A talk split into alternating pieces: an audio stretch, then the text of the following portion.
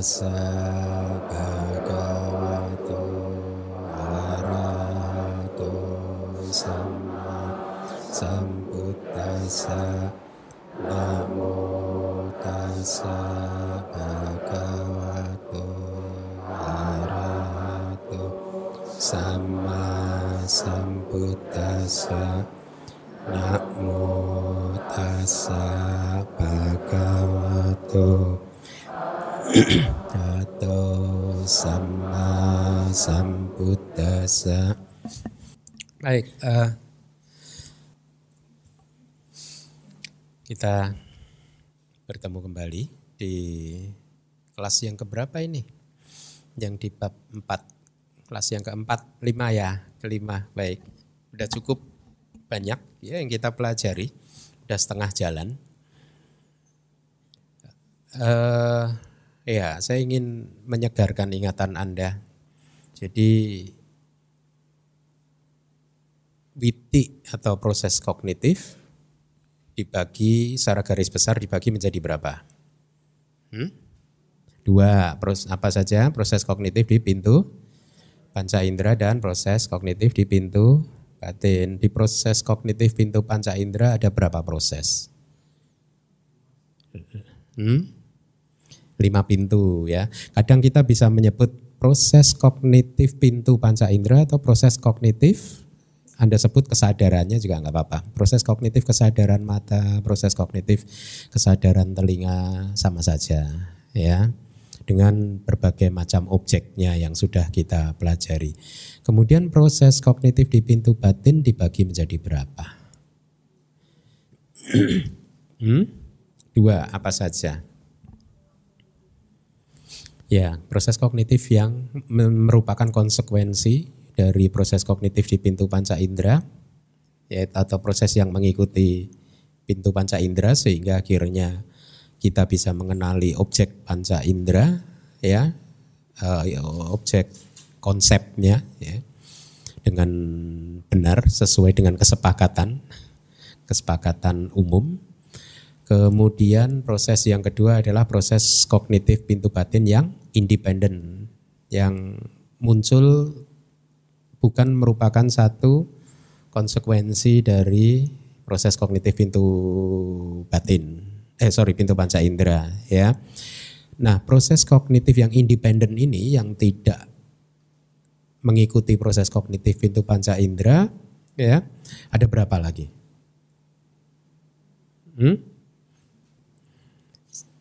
Belum belajar semua ya kita ya. Yang sudah kita pelajari apa? Hah? Apa yang sudah kita pelajari? Proses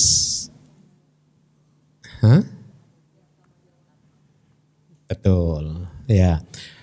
Proses kognitif pintu batin dengan jawana, lingkup, indriawi dan proses kognitif pintu batin dengan menggunakan jawana absorpsi apana ya.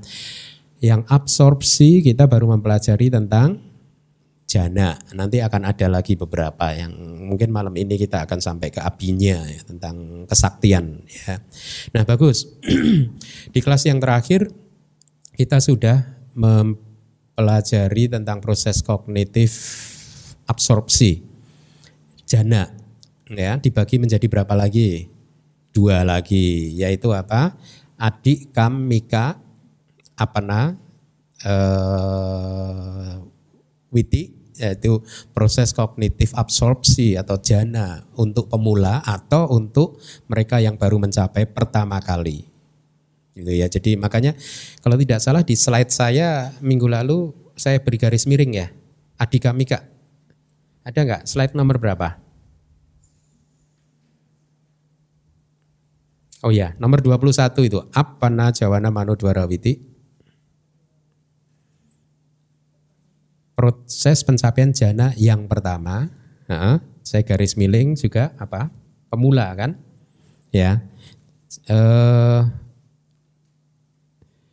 dibagi lagi menjadi berapa pugala? Hmm, mandak pugala itu apa?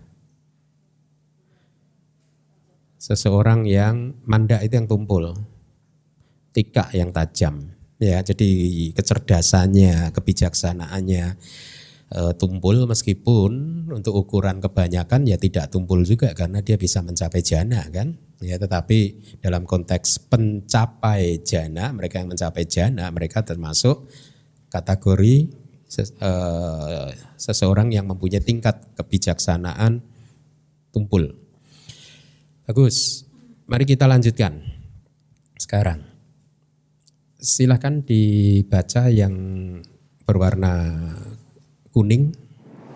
Salah satu impuls di antara 26 impuls yang lebih tinggi dan adi duniawi turun atau memasuki proses kognitif absorpsi. Ya, ini yang berwarna kuning ini dari syairnya, syair Dhamma, ah sorry, Abhidhamma Daksanggaha.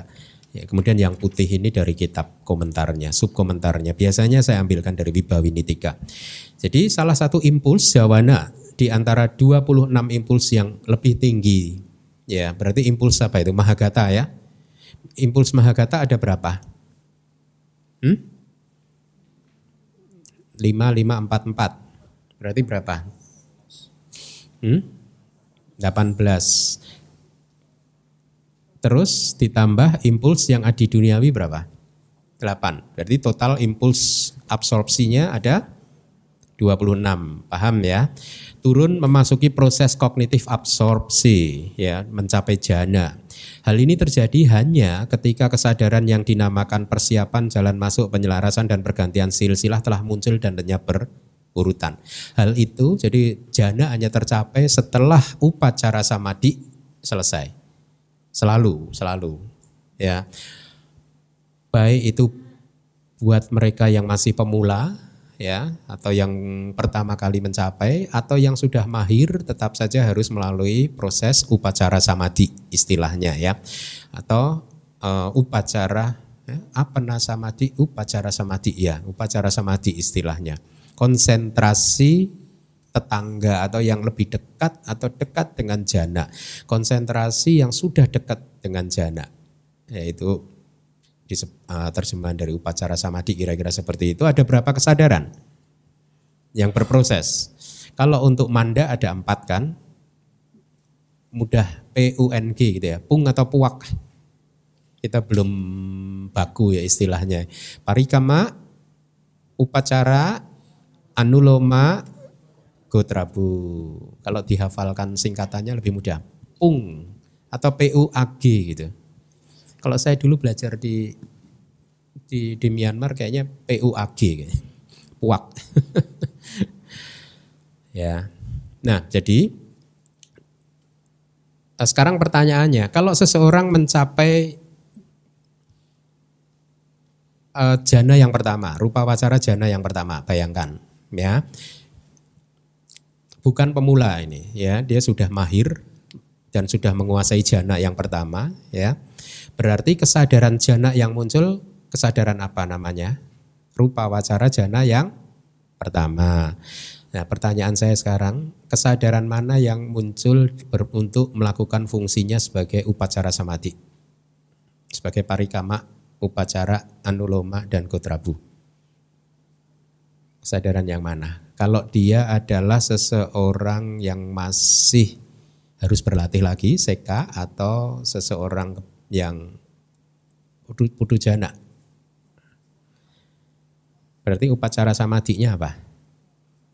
Mahakusalanya yang mana? Kan ada delapan mahakusala. Hah? Nyana sampayuta yang mana? Ada empat. Hah? UPK. Nah, sekarang Anda melihatnya begini. E, jana yang pertama itu wedananya apa? Hah? Suka, ya perasaannya suka. Berarti dia harus confirm, conformity, selaras. Selaras upacara samadhi dan juga apana samadhinya harus selaras. Kalau jananya itu perasaan yang menyertainya suka, berarti upacara samadhinya harus yang soma nasa. Paham ya? Kalau jana yang kedua, berarti kesadaran jana yang mana yang muncul? Hah? Sama yang mana? Kesadaran jana mana? Kalau dia mencapai jana yang kedua, berarti kesadaran mana yang muncul? Kesadaran jana yang mana? Nah, rupa wacara kusala jana yang kedua. Kesadaran mana yang berfungsi sebagai upacara samadhi? Somanasa sahagata nyana sampayuta mahakusala cita. Kalau dia mencapai jana yang kelima, kesadaran mana yang berfungsi sebagai upacara samadhi? Yang UPK, paham ya? Jadi harus selaras selaras. Jadi pelan-pelan kita e, berkenalan dengan hukum-hukum di dalam proses kognitif. Nanti ada tambahan beberapa hukum lagi. Jadi untuk saat ini Anda pahami bahwa upacara samadhi dan apana samadhi, jadi ada dua samadhi kan? Upacara samadhi itu adalah konsentrasi biasanya kalau bahasa Inggris diterjemahkan jadi neighborhood, tetangganya jana, dekat dengan jana atau pintu masuk sebelum masuk ke jana. Ya Eh, dan apana samadhi itu absorpsi atau jana. Ya, jadi upacara samadhi dan absorpsi selaras, perasaannya selaras. Ya, sama perasaannya harus sama gitu. Ya. Uh, ya. Kemarin kita udah bicara tentang proses kognitif jana non materi belum? Belum ya? Sama uh, apa prosesnya sama. Ya, jadi tidak ada bedanya dengan yang dirupa wacara jana. Yang membedakan hanya kesadarannya. Nah sekarang pertanyaannya, kalau seseorang masuk ke arupa jana yang pertama, berarti yang berfungsi sebagai upacara samadinya yang mana? Hmm? Yang UPK, Nyana Sampayuta, UPK Sagata. Kalau arupa jana yang kedua sama. Ketiga juga UPK, keempat juga UPK. Paham ya? Mari kita lanjutkan lagi. Uh, ini hanya penjelasan istilah saja, persiapan parikama. Ya, saya selalu lebih menganjurkan Anda untuk menghafal bahasa palinya saja ya karena di Indonesia ini terjemahannya masih belum baku kan ya. Parikama kesadaran yang mempersiapkan tercapainya absorpsi, kemudian pintu masuk upacara, kesadaran yang menjadi teman dekat, tidak terlalu dekat juga tidak terlalu jauh ya. Kesadaran yang berjalan menghampiri absorpsi ya. Jadi pintu masuk menuju ke jana, eh, absorpsi yang sudah dekat sekali dengan jana, Uh, tadi kita belum bicara tentang objeknya. Kalau seseorang berada di dalam jana, objeknya apa? Secara teknis disebut apa objeknya? Padi baga nimita atau tanda serupa. Nah pertanyaan kemudian, yang menjadi objek upacara samadhi apa? Sama, padi baga juga, ya, sama-sama padi baga nimita. Kemudian anuloma penyelarasan disebut demikian karena kesadaran ini menyenangkan kesadaran sebelumnya dan absorpsi yang akan uh, segera datang. Jadi dia menyelaraskan saja. Kemudian pergantian silsilah Gotrabu uh, mengatasi silsilah, melampaui silsilah atau keluarga kecil dan menuju ke silsilah atau keluarga mah uh, sorry melampaui silsilah atau mengatasi silsilah uh, atau keluarga kecil dan silsilah atau keluarga makhluk makhluk kebanyakan ya. Jadi arti yang pertama mengatasi silsilah atau keluarga kecil ini berlaku buat mereka yang mencapai jana arti yang kedua mengatasi silsilah atau keluarga makhluk kebanyakan buat mereka yang mencapai sotapati maga. Ya dari dari putu jana dia berubah menjadi Arya. Sejak kemunculan sotapati maga dan pala citanya ya maka silsilah dia udah berubah menjadi keluarga para Arya. Sudah bukan putu jana lagi ya serta menumbuhkan mengembangkan keluarga yang lebih tinggi itu artinya apa? Mahagata buat mereka yang mencapai jana kan? Atau keluarga adi duniawi buat mereka yang mencapai maga dan pala. Bagus. Empat terminologi di atas artinya parikama, upacara, anuloma, dan kodrabu hanya diterapkan pada saat absorpsi muncul di impuls yang kelima. Ya, paham ya? Impuls yang kelima dihitung dari parikama, upacara, anuloma, kodrabu, jana. Kelima kan? Dalam hal absorpsi muncul di impuls yang keempat, maka kesadaran parikamanya tidak muncul. Kalau absorpsi muncul di impuls yang keempat ini berlaku untuk makhluk yang apa? Tika bugala yang kecerdasannya tajam, ya.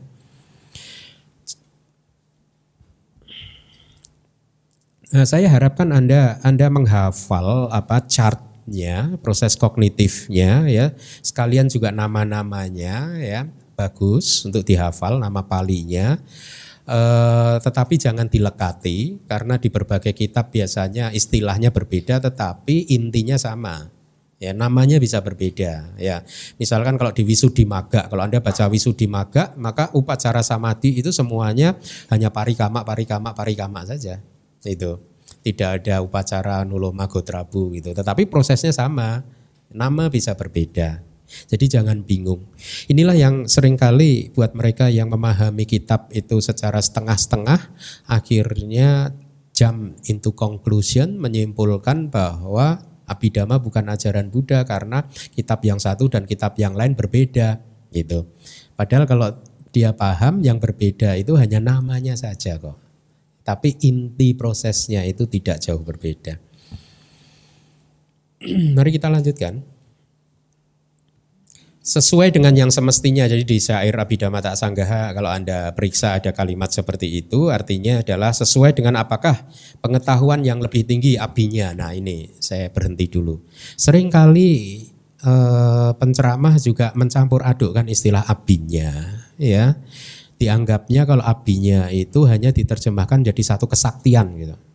Ya terjemahannya abinya memang pengetahuan yang lebih tinggi yang bisa diartikan kesaktian di mana kita nanti juga mudah-mudahan akan menyinggung sebentar gitu. Nah, padahal di teks-teks itu ada kata-kata yang kira-kira seseorang yang mencapai jana dan juga maga pala dia mencapai juga disertai dengan abinya. Sehingga penceramah ataupun mungkin sarjana Buddhis sering keliru karena dia kurang memahami kitabnya, dia meng menyimpulkan bahwa seseorang yang mencapai maga dan pala juga punya abinya, gitu, punya kesaktian. Karena dia baca kitabnya seperti itu saja, dia tidak membuka kitab komentarnya. Saya pernah disodori seseorang ada statement bahwa seseorang yang mencapai maga dan pala itu pasti punya abinya, pasti punya kesaktian. Karena memang teksnya begitu, jadi mencapai jalan dan buah dengan abinya itu. Tetapi kalau dia itu membaca kitab komentar dan subkomentarnya, maka abinya itu tidak harus selalu diterjemahkan jadi kesaktian. Tetapi abinya itu lebih ke mempenetrasi dengan sempurna gitu. Jadi kalau dia sedang mau mencapai jana, maka dia mempenetrasi objek padi baga nimitanya dengan sempurna. Kalau dia mencapai maga dan pala, maka dia mempenetrasi objek maga dan pala dengan sempurna. Jadi abinya di sini adalah mempenetrasi dengan sempurna, kira-kira seperti itu, bukan kesaktian. Ya, makanya di sini disebutkan sesuai dengan yang semestinya, sesuai dengan apakah pengetahuan yang lebih tinggi, artinya penetrasinya itu tadi tercapai dengan cepat atau lambat. Kalau dia cepat berarti dia apa? Uh, uh, apinya tercapai dengan cepat, kipa apinya. Kipa ini bahasa palinya saya sertakan tuh kipa apinya dan da apinya. Ya, pencapaian penetrasinya cepat dan mencapai e, penetrasinya lambat. Jadi ini merujuk kepada mandak pugala dan tika pugala. Kalau tika pugala cepat atau lambat? Penetrasinya cepat. Mandak pugala Kenapa lambat? Karena prosesnya ada empat kan? Upacara sama adiknya ada berapa kesadaran? Empat kan? Jadi dia lambat. Tep, tep, tep, tep gitu. Ya. Padahal cepat juga ya. Sepersekian detik ya. Karena kalau kita belajar abidama kita presisinya harus begitu. Harus harus tepat gitu. Ya. Untuk mereka yang pengetahuan lebih tingginya tercapai dengan cepat, nah ini abinya kan berarti kan. Tapi mungkin ini terjemahan abinya pengetahuan yang lebih tinggi di sini juga kurang pas. Nanti saya akan pikirkan lagi harusnya mungkin yang mempenetrasinya dengan cepat. Gitu ya. Seketika setelah impuls lingkup indrawi muncul untuk tiga kali, berarti apa tiga kali itu?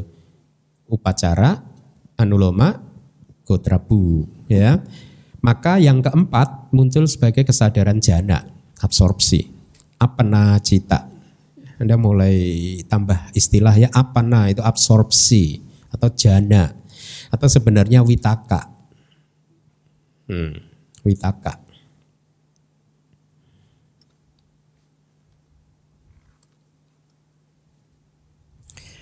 Selanjutnya, untuk mereka yang pengetahuan lebih tingginya, berarti abinya tadi, bukan kesaktiannya, tercapai dengan lambat.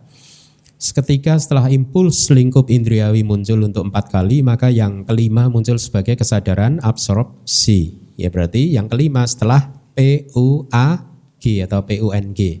Yang kelima.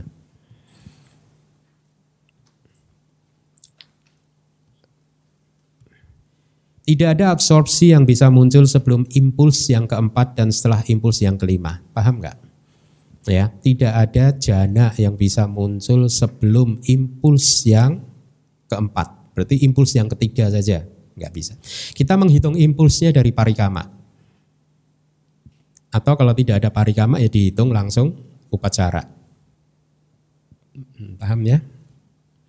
Supaya penyelarasan bisa menghasilkan pergantian silsilah, maka ia harus mendapatkan repetisi. Nah, ini ini padhana ini. Nanti kita di bab ke-8 kita belajar padhana, causal relations. Bagaimana satu dharma mengkondisikan dharma yang lain untuk muncul dengan melakukan dengan hubungan-hubungan tertentu. Ada 20 hubungan sebab dan akibat. Eh, di bab ke-8 nanti uh, ajaran yang sangat menarik karena di bab ke-8 nanti kita akan belajar tentang patijak samupada dan padhana ya. Jadi Anda akan mulai diajarkan untuk melihat kehidupan ini secara utuh. Kalau ini kan kita sedang mempersiapkan pasal-pasalnya apa? Jigsaw ini potongan-potongannya. Kan nanti di bab ke-8 kita gabungkan semua, bab 1 sampai bab 7 itu. Kita gabungkan, kita susun ibaratnya spare partsnya kita susun satu-satu sampai berwujud mobil. Ya. Nah, salah satu dari 24 padana itu ada yang disebut asewana pacayo, asewana pacaya atau pengkondisian repeti, repetisi, pengulangan ya. Jadi sesuatu yang mendapat pengulangan biasanya mempunyai ke, uh, intensitas yang lebih kuat, kira-kira seperti itu ya. Nah, di dalam upacara samadhi juga ada pengulangan. Ya, parikama muncul, dia mengkondisikan upacara samadhi yang kedua yaitu upacara. Kesadarannya sama kan, namanya kan sama kan, jadi diulang makin kuat repetisi sama dengan sifat kita juga begitu. Kebiasaan-kebiasaan kita yang kita latih berulang-ulang lama-lama akan menguat. Kira-kira seperti itu ya. Kemudian upacara direpetisi lagi, diulang lagi dengan kemunculan anuloma. Kesadarannya kan sama, namanya sama, jenis yang sama. Kemudian anuloma direpetisi lagi menjadi e, ke dalam gotrabu, makin kuat lagi kan, baru setelah itu jana muncul. Jadi setelah mengalami pengulangan, e, e, maka kesadaran jana muncul, pergantian silsilah juga sama, dia harus mendapat pengkondisian pengulangan dari kesadaran-kesadaran yang sejenis yang muncul sebelumnya. Impuls yang keenam atau ketujuh tidak mungkin berdiri kokoh di absorpsi karena mereka dekat pada faktor kehidupan seperti seseorang yang berdiri di pinggiran air terjun. Saya jelaskan. Anda ingat-ingat, Anda Anda potret di dalam uh, apa batin Anda proses kognitif pencapaian jana apa? Nah, bawang celana, da, bawang upaceda, kemudian mano dwara wajana, kemudian parikama, kemudian pacara, anuloma, kutrabu, jana, jana, jana, jana gitu. Itu kalau yang pencapaian jana. Kalau yang adikamika, jananya hanya satu. Nah sekarang kita tentang adikamika, tentang jana yang muncul pertama kali atau jana bagi pemula yang belum menguasai jana ya. Nah, di Wibawinitika disebutkan kalimat di layar impuls yang keenam atau ketujuh berarti kalau misalkan untuk mandak pugala adikamika jana yang muncul satu kali momen kesadaran saja itu impuls yang keberapa? P U N G jana kelima kan? Di sini dikatakan keenam atau ketujuh tidak mungkin muncul, tidak bisa muncul. Anda masih ingat di proses kognitif pintu batin, kadang mano dua wajana mencoba untuk muncul dua kali, tiga kali, ya. Pada saat objeknya terlalu apa eh, remang-remang, dia mencoba muncul untuk kedua kali, tetap tidak bisa memutuskan. Muncul ketiga kali, tetap tidak bisa menyimpulkan objeknya ini apa. Akhirnya jatuh ke bawah enggak lagi kan. Jadi ada usaha dari mano dua wajana untuk muncul dua kali, tiga kali ya. Tetapi dalam hal jana usaha seperti itu tidak bisa muncul. Itu maksudnya ya. Jadi kesadaran jana untuk yang adikamika hanya muncul satu kali saja. Dia tidak bisa mencoba lagi untuk masuk ke jana lagi kedua kali untuk di momen yang kedua atau momen yang ketiga setelah gagal baru masuk ke bawah enggak tidak. Adikamika hanya muncul satu kali saja. Tep. Karena dia belum mahir langsung dia masuk lagi ke bawah enggak lagi. Kenapa disebutkan? Karena eh, dekat pada faktor kehidupan. Jadi seperti seseorang yang berdiri di pinggiran air terjun. Ya. Eh, seseorang yang berdiri di pinggiran air terjun terkena ininya, jadi akhirnya jatuh lagi ke jurang di air terjunnya itu kira-kira perumpamaan untuk bahwa kesadaran jana yang muncul di adikamika tidak bisa muncul untuk kedua kalinya atau ketiga kalinya, dia hanya muncul satu momen kesadaran saja. Sesuai dengan aspirasinya, yaitu sesuai dengan pengarahan kesadaran pada saat bermeditasi pandangan terang, pada saat misalkan ini uh, proses kognitif uh, pencapaian maga, ya, atau ketenangan sebelum pencapaian jana materi halus, jana non materi, gitu. jalan dan buah adi duniawi uh, itu maksudnya sesuai dengan aspirasinya. Kalau seseorang tersebut ingin mencapai jana yang kedua, maka upacara samadinya juga menyesuaikan dengan uh, jana yang keduanya. Kalau pada saat itu dia sedang berwipasana, ya ingin uh, mau mencapai maga dan pala, maka pada saat itu uh, apa?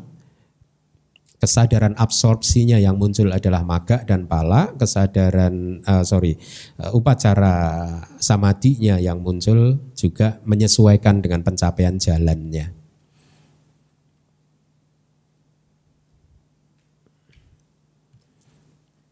Selanjutnya, ini apinya apa nawiti. Kita ketemu lagi dengan istilah apinya, tetapi ini seharusnya adalah kesaktian. Kita berbicara tentang kesaktian, ya tidak abinya sebagai kemampuan untuk mempenetrasi objek secara sempurna. Kita terjemahkan dulu abinya apa nawiti. Anda bisa menerjemahkan? Proses kognitif, absorpsi untuk kesaktian, kira-kira seperti itu ya. Untuk mereka yang telah menguasai semua rupa jana dan arupa jana, jadi Anda catat itu. Kesaktian hanya bisa dilatih buat mereka yang sudah menyelesaikan latihan di semua jana ya. Ada banyak latihan kalau di Wisudi Maga itu. Nanti di bab ke 9 Anda juga mungkin belajar tentang uh, proses mencapai abinya kalau saya tidak salah ingat ada 14 tahapan gitu. Jadi seseorang setelah menguasai 8 jana ya uh, dengan model Sutanta atau sembilan jana model Abidama dia berlatih dari jana satu maju terus dua tiga empat sampai delapan kemudian turun delapan tujuh dan seterusnya kemudian diloncat-loncat sedemikian rupa. Ada empat belas teknik gitu. Setelah menguasai empat belas cara tersebut baru apinya akan dikuasai. Itulah mengapa kadang eh, setahu saya kalau di tradisi Theravada kita tidak didorong oleh para guru kita untuk mengejar apinya juga. Kenapa? Usia kita terlalu pendek. Hmm? 80 tahun, 80 kalau bisa hidup sampai 80 ya kalau kita berlatih di umur-umur yang terakhir juga udah kesulitan. ya. Biasanya latihan di usia yang muda dan untuk mencapai jana saja udah membutuhkan waktu bertahun-tahun ya. Seringkali mungkin gagal satu umur kehidupan, belum lagi untuk melatih abinya juga ya masih membutuhkan waktu bertahun-tahun lagi belum tentu berhasil belum tentu mencapai maga dan pala makanya Biasanya di tradisi Theravada kita tidak menghabiskan waktu untuk itu. Ya. Untuk mereka yang telah menguasai semua rupa jana dan arupa jana, kemudian lima abinya duniawi, ini juga Anda ingat-ingat, jadi kita mengenal lima abinya duniawi, lima kesaktian duniawi, berarti ada abinya yang adi duniawi kan? Ya, abinya yang adi duniawi itu asawa kaya, penghancuran asawa Ya, yaitu apinya yang membuat seseorang menjadi seorang arahat.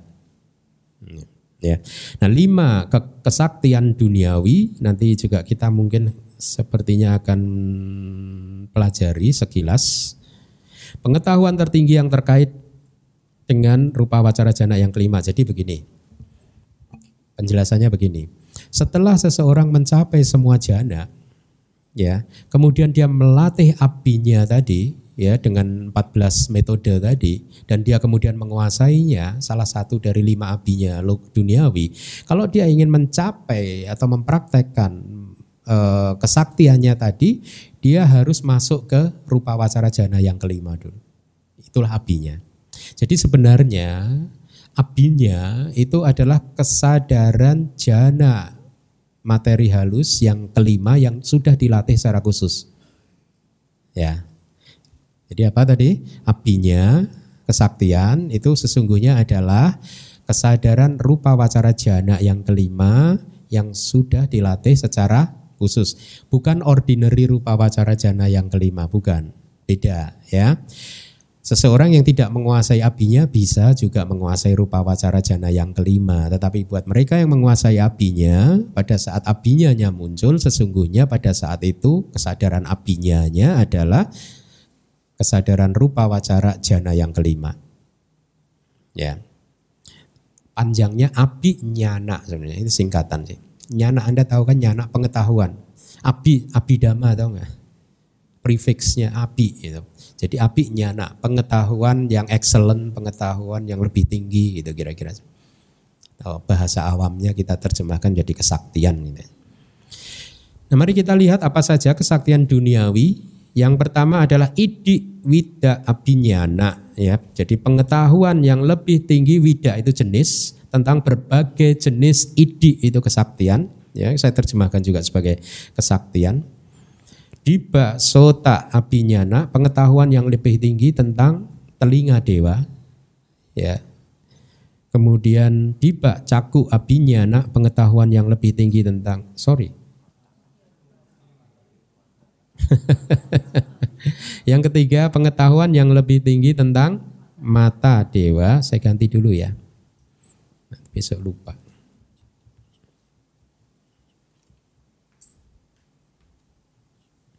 Anda udah pinter ya? Hah? Bener ya? Baik. Yang empat para cita wijanana abinya atau cetok paryanya. Nah, yang pertama abinya yang pertama itu pengetahuan yang lebih tinggi wijanana itu mengetahui ya cita apa kesadaran para orang lain makhluk lain. Jadi pengetahuan yang lebih tinggi untuk mengetahui cita di sini bukan kesadaran tapi pikiran. Pikiran orang lain, apa yang ada di pikiran orang lain. ube niwasa anusati abinyana. Jadi pengetahuan yang lebih tinggi anusati itu mengingat ya. Ube niwasa itu dibagi menjadi tiga kata. Ube plus niwasa plus anusati.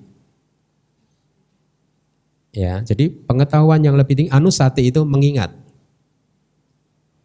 Niwasa itu sebenarnya tempat tinggal, kehidupan lah ya di sini jadi. UB itu yang lalu. Jadi mengingat-ingat kehidupan yang lalu.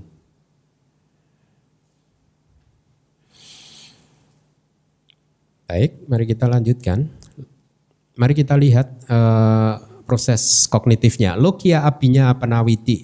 Uh, anda saya minta mulai familiar lagi. Coba diterjemahkan dari belakang. Proses kognitif, absorpsi untuk pengetahuan yang lebih tinggi duniawi. Ya, dibagi menjadi dua, mandak pugela sama. Anda lihat prosesnya sama. Sebenarnya hanya kesadaran jana diganti dengan kesadaran apinya. Tetapi apa tadi? Apinya itu sesungguhnya kesadaran yang mana? Rupa wacara kusala jana yang kelima atau rupa wacara kiriya jana yang kelima. Ya. Tika pugela juga sama. Jadi eh, di Wisudimaga Anda bisa membaca menemukan ini tentang lima jenis kesaktian dan bagaimana proses itu eh, tercapai. Jadi misalkan kesaktian yang pertama itu kan idik wida, berbagai jenis kesaktian itu antara lain misalkan seseorang bisa menduplikasi dirinya sendiri dari satu menjadi dua, tiga, lima, sepuluh, seratus, seribu begitu. Terus kemudian dari katakanlah seribu kembali menjadi satu lagi gitu. Jadi prosesnya itu e, kalau seseorang ingin menduplikasikan e, dirinya sendiri maka pertama dia harus seperti yang tadi saya katakan mencapai rupa wacara jana yang Kelima dengan objek patawi kasina. Eh, kasina tanah. Ya. Kemudian pada saat sudah mencapai jana kelima dengan objek patawi kasina, ya kasina tanah, dia kemudian keluar hanya beberapa saat saja, tidak perlu lama-lama di jana tersebut, dia keluar dari jana kelimanya, ya. Kemudian dia mulai bertekad saya kalau di kitab itu saya ingin apa? membuat diri saya menjadi banyak, katakanlah menjadi sepuluh, itu ya. Dia mengucapkan tekad, ya, kemudian memusatkan perhatiannya eh, terhadap keinginannya tersebut, kemudian dia bermeditasi lagi, ya, sampai kemudian dia melihat nimita. Nimita itu tanda, tanda dari dirinya sendiri yang sudah berubah menjadi sepuluh. Nah, nimita dari dirinya sendiri yang sepuluh jumlahnya ini menjadi objek dari upacara samadinya Ya, oh Mano Dwara Wajana juga. Mano Dwara Wajananya mulai melihat ke duplikat tadi yang 10 jumlahnya. Kemudian upacara samadhi juga melihat uh, objeknya adalah duplikat dirinya sendiri tadi. Kemudian setelah upacara samadhi abdinya muncul. Kesadaran abdinya muncul untuk satu momen saja. Kemudian harus kesadaran jatuh lagi ke bawah enggak. Setelah keluar dari jana yang kelima tadi, dari abinya tadi, maka dirinya sudah berubah menjadi sepuluh. Seperti itu. Nah nanti kalau ingin mengembalikan menjadi satu lagi juga begitu. Dia mengucapkan tekad, saya ingin jadi kumpulkan jadi satu lagi. Gitu. Sepuluh itu nggak real semua, dirinya berarti plus dirinya sendiri. Gitu. Sepuluh itu palsu semua. Tidak nyata semua ya. Kemudian kalau dia ingin menjadi satu lagi, maka dia juga mengucapkan tekad lagi dan prosesnya sama seperti pada saat dia ingin menduplikasi dirinya sendiri menjadi sepuluh. Saya ada pertanyaan lagi. Kenapa di proses absorpsi atau proses kognitif jana tidak ada, tadi udah belum, atita bahwa enggak? Hmm? Belum ya? Kenapa tidak ada atita bawangga? Tidak ada bawangga masa lampau. Hmm? Mama-mama. Boleh nggak kalau saya jawab sendiri? Boleh. Boleh nggak? Atau tunggu Anda? Hah? Boleh ya? Ada yang mau jawab? Rosalin? Gak mau. Sebenarnya tahu tapi gak mau ya. Pak Gosase. Hah? Enggak mau? Oh enggak tahu.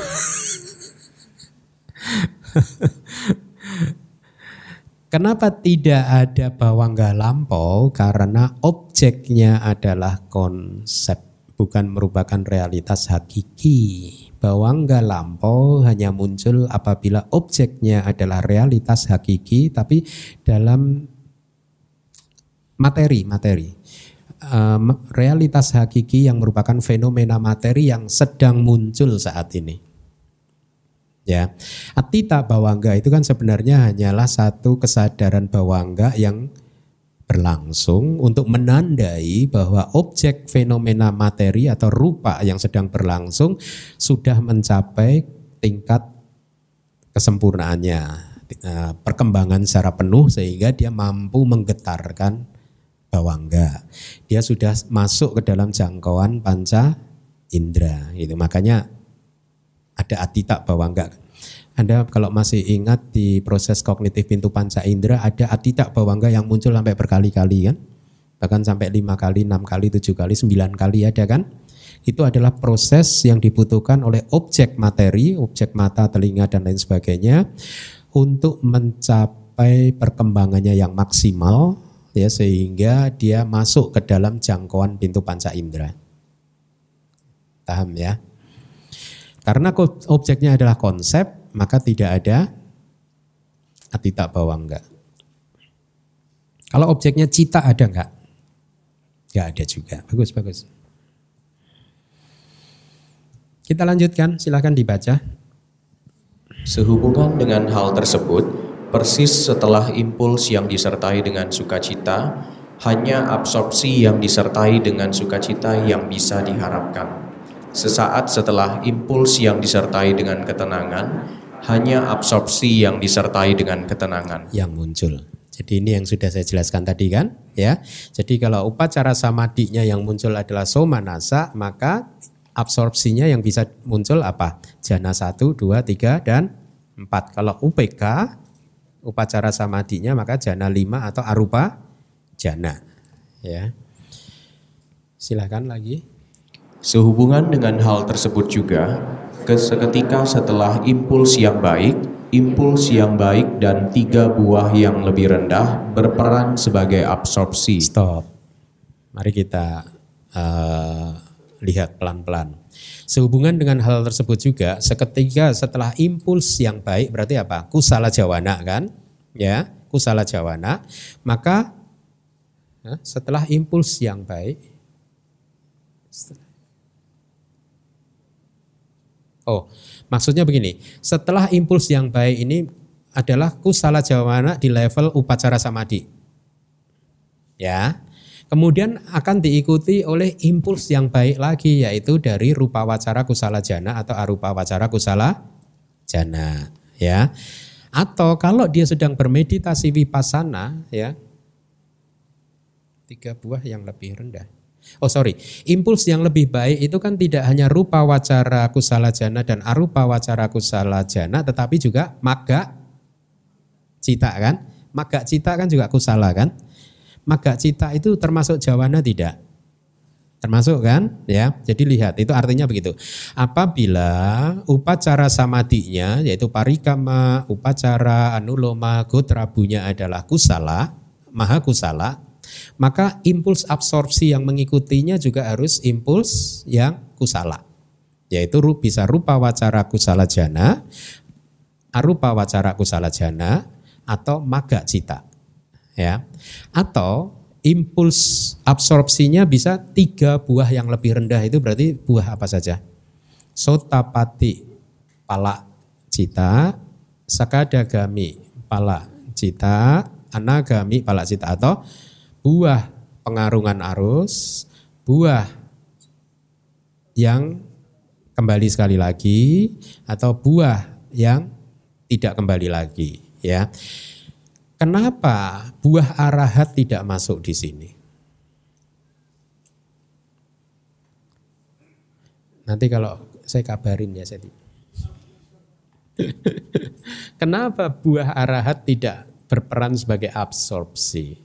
Anda bayangkan, kalau buah arahat berperan sebagai absorpsi, maka upacara samadinya harus fungsi yonal. Kan ini upacara samadinya kusala, maha kusala. Paham nggak? Kalau upacara samadinya maha kiriya, kesadaran fungsional yang besar, maka palak muncul, bisa. Ya, kan harus selaras. Ya. Paham ya? Jadi makanya hanya tiga buah yang lebih rendah yaitu buah sotapati, buah sakadagami, dan buah anagami.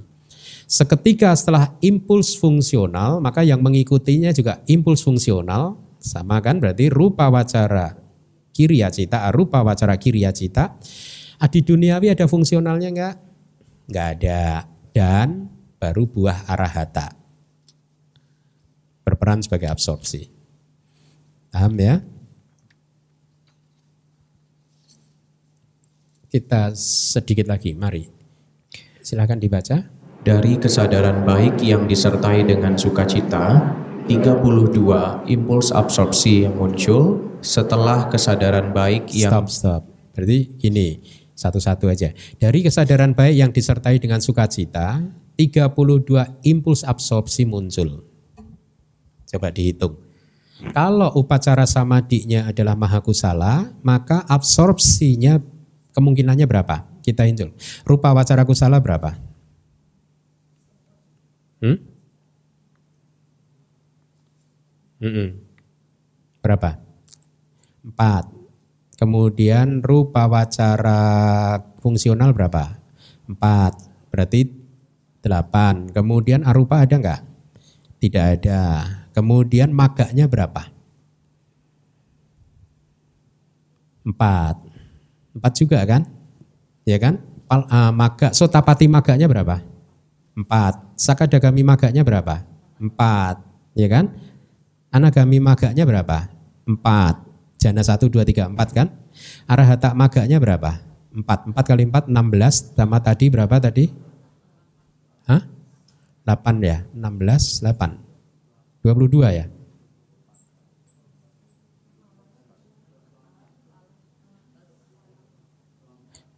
Oh iya, palaknya juga ada 16 juga. Ya, kalau lebih. Dua tingsa, dua tingsa, 32 suka punya ha. Dua. Oh ya, ya. Sebentar, dihitung lagi. Dari rupa kusala ada berapa? Empat. Ya, kemudian fungsional tidak masuk kan? kemudian ditambah 16 plus 16, 32. Eh? Sorry. 16 plus 2, 16. Jadi dari maga, sotapati maga ada 4. Kemudian sakadagami maga ada 4. Jana 1, 2, 3, 4 kan. Hanagami jana 1, 2, 3, 4. Arahata maga 1, 2, 3, 4. Palaknya hanya sotapati, anagami, uh, sakadagami, dan anagami. Arahat tidak dihitung. Karena upacara samadinya adalah mahakusala. Kalau buah arahat itu selalu upacara samadinya harus fungsional. Tetapi jalan arahata masih mahakusala.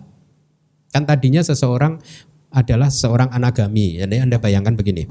Seorang anagami bermeditasi vipassana kemudian sebelum dia mencapai arahata maga ya, maka upacara samadinya apa? yang berfungsi sebagai parikama upacara anuloma dan kotrabu apa? Mahakusala kan? Ya kan? Karena dia masih anagami kan? Belum arahat kan? Setelah gotrabu muncul arahata maga. Ya kan? Nah, jadi pada saat muncul arahata maga, dia sudah jadi arahat. Dengan selesainya palak sih sebenarnya, arahata palaknya juga muncul dua kali atau tiga kali, baru dia jadi arahat. Dan setelah keluar dari meditasinya, dia udah jadi arahat kesadaran yang munculnya sudah fungsional gitu, ya. Jadi inilah mengapa eh, karena di sini itu upacara samadinya adalah mahakusala, maka kita exclude, kita tidak ikut sertakan kesadaran buah arahata. Paham ya? Bisa dihitung 32 lagi. 32 yang tadi. Hmm? Pak Kosase bisa Pak Kosase? Hah? Mari, mari, mari kita bayangkan pelan-pelan.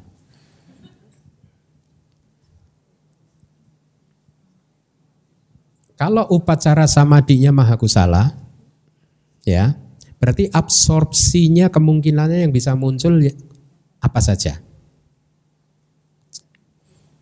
Rupa wacara kusala, bisa kan? Ada berapa? Empat, karena ini sukacita kan? Uh, upacara samadinya itu disertai dengan perasaan sukacita. Berarti rupa wacara kusala jana yang bisa muncul hanya jana satu, jana dua, jana tiga, jana empat. Jana lima tidak bisa muncul karena perasaannya UPK, tidak selaras dengan upacara samadinya. Ya, berarti ada empat kesadaran nih. Kemungkinan ini bisa mengikuti upacara samadi yang disertai dengan perasaan sukacita. Kemudian absorpsi jawana fungsional bisa muncul tidak? Tidak bisa. Arupa wacara kusala bisa muncul tidak sebagai jawananya? Tidak bisa. Kenapa? Karena perasaannya UPK. Arupa wacara fungsional bisa muncul tidak sebagai jawana? Tidak bisa juga. Kenapa? Karena upacara samadinya itu kusala, maha kusala. Berarti kita udah dapat empat nih. Ya, rupa wacara kusala jana yang satu, dua, tiga, dan empat. Kemudian dari maga cita itu kan jawana juga. Kesadaran jalan itu kan jawana juga kan. Karena dia adalah maha kusala yang disertai dengan sukacita, maka kesadaran jalan yang bisa muncul kemungkinannya adalah kesadaran jalan dari jana yang disertai dengan perasaan suka, happy, uh, kebahagiaan. Berarti jana keberapa saja? Satu, dua, dan tiga, dan empat. Jana yang kelima tidak bisa. Dari Sotapati Maga kita dapat empat. Dari Sakadagami Maga kita dapat empat lagi. Dari Anagami Maga kita dapat empat lagi. Dari Arahata Maga kita dapat empat. Berarti dari jalan atau Maga kita dapat enam belas. Ya, 16 ditambah yang tadi empat berarti 20. Kemudian pala atau buah kan juga jawana. Ya kita hitung sesuai dengan kesadaran jana. Berarti yang bisa mengikuti adalah sotapati pala. Cita jana 1, 2, 3, 4 juga. Ya kan? Kemudian sakadagami pala cita jana 1, 2, 3, dan 4. Anagami pala cita 1, 2, 3, dan 4. Arahata? Kenapa arahata enggak ikut? Hmm? Karena yang berlatih adalah seka, bukan arahat. Yang men, yang sedang bermeditasi ini adalah seka atau at, ya seka atau putu jana. Kalau putu jana ya dia mencapai sotapati maganya gitu. Ya. Berarti 20 ditambah 12 32. Sekarang paham ya? Bagus. Dibaca lagi yang kuning. Setelah kesadaran baik yang disertai dengan ketenangan, 12 muncul. Setelah kesadaran baik yang disertai dengan ketenangan berarti upacara samadinya atau parikama upacara anuloma dan kotrabunya dari maha kusala yang disertai dengan UPK kan maka jawana absorpsinya yang bisa muncul yang dari rupa wacara kusala ada berapa satu yang kelima kan dari fungsional ada nggak? Tidak. Dari arupa wacara kusala ada berapa? Hmm? Empat berarti? Lima. Dari jana ada berapa? Hmm? Lima juga kan? Eh sorry. Dari jana, jana yang kelima juga kan? Dari maganya. Kesadaran jalan itu yang jana yang kelima. Berarti ada empat. Berarti berapa tadi? Sembilan. Dari palaknya ada berapa? Tiga ya. Karena arahat tidak dihitung lagi. Berarti kita sudah dapat lengkap 12. Kemudian dibaca lagi. Setelah kesadaran fungsional yang disertai dengan sukacita, delapan muncul. Nah sekarang parikama upacara anuloma gotrabunya adalah cita fungsional. Berarti absorpsi yang bisa mengikutinya berapa? Karena dia disertai dengan sukacita. Berarti dari rupa wacara kiriya jana ada berapa? Empat. Arupa wacara ada enggak? Enggak ada karena dia sukacita kan empat. Oke. Dari maga ada enggak? Hmm? Maga?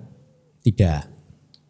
Seseorang yang memunculkan kesadaran arahat tak maga, jalan arahat, itu sebelumnya dia adalah seka yang masih harus berlatih lagi, non arahat. Oleh karena itu, parikama upacara anuloma dan kotrabunya harus dari maha kusala. Ya, berarti empat hanya ditambah apa? Pala. Jana satu, dua, tiga, dan empat. Berarti delapan. Ketemu ya? Seterusnya dibaca lagi. Dan setelah kesadaran fungsional yang disertai dengan ketenangan, enam muncul. Nah, sekarang disertai dengan UPK, kiria kan, fungsional kan, berarti jana yang mengikutinya adalah jana rupa wacara yang kelima, satu. Ya. Kemudian dari arupanya berapa? Empat. Lima. Kemudian dari palaknya berapa? Satu. Enam. Muncul, sudah. Oh ada penjelasannya tuh. Ternyata ada ya. Anda tinggal nyontek aja.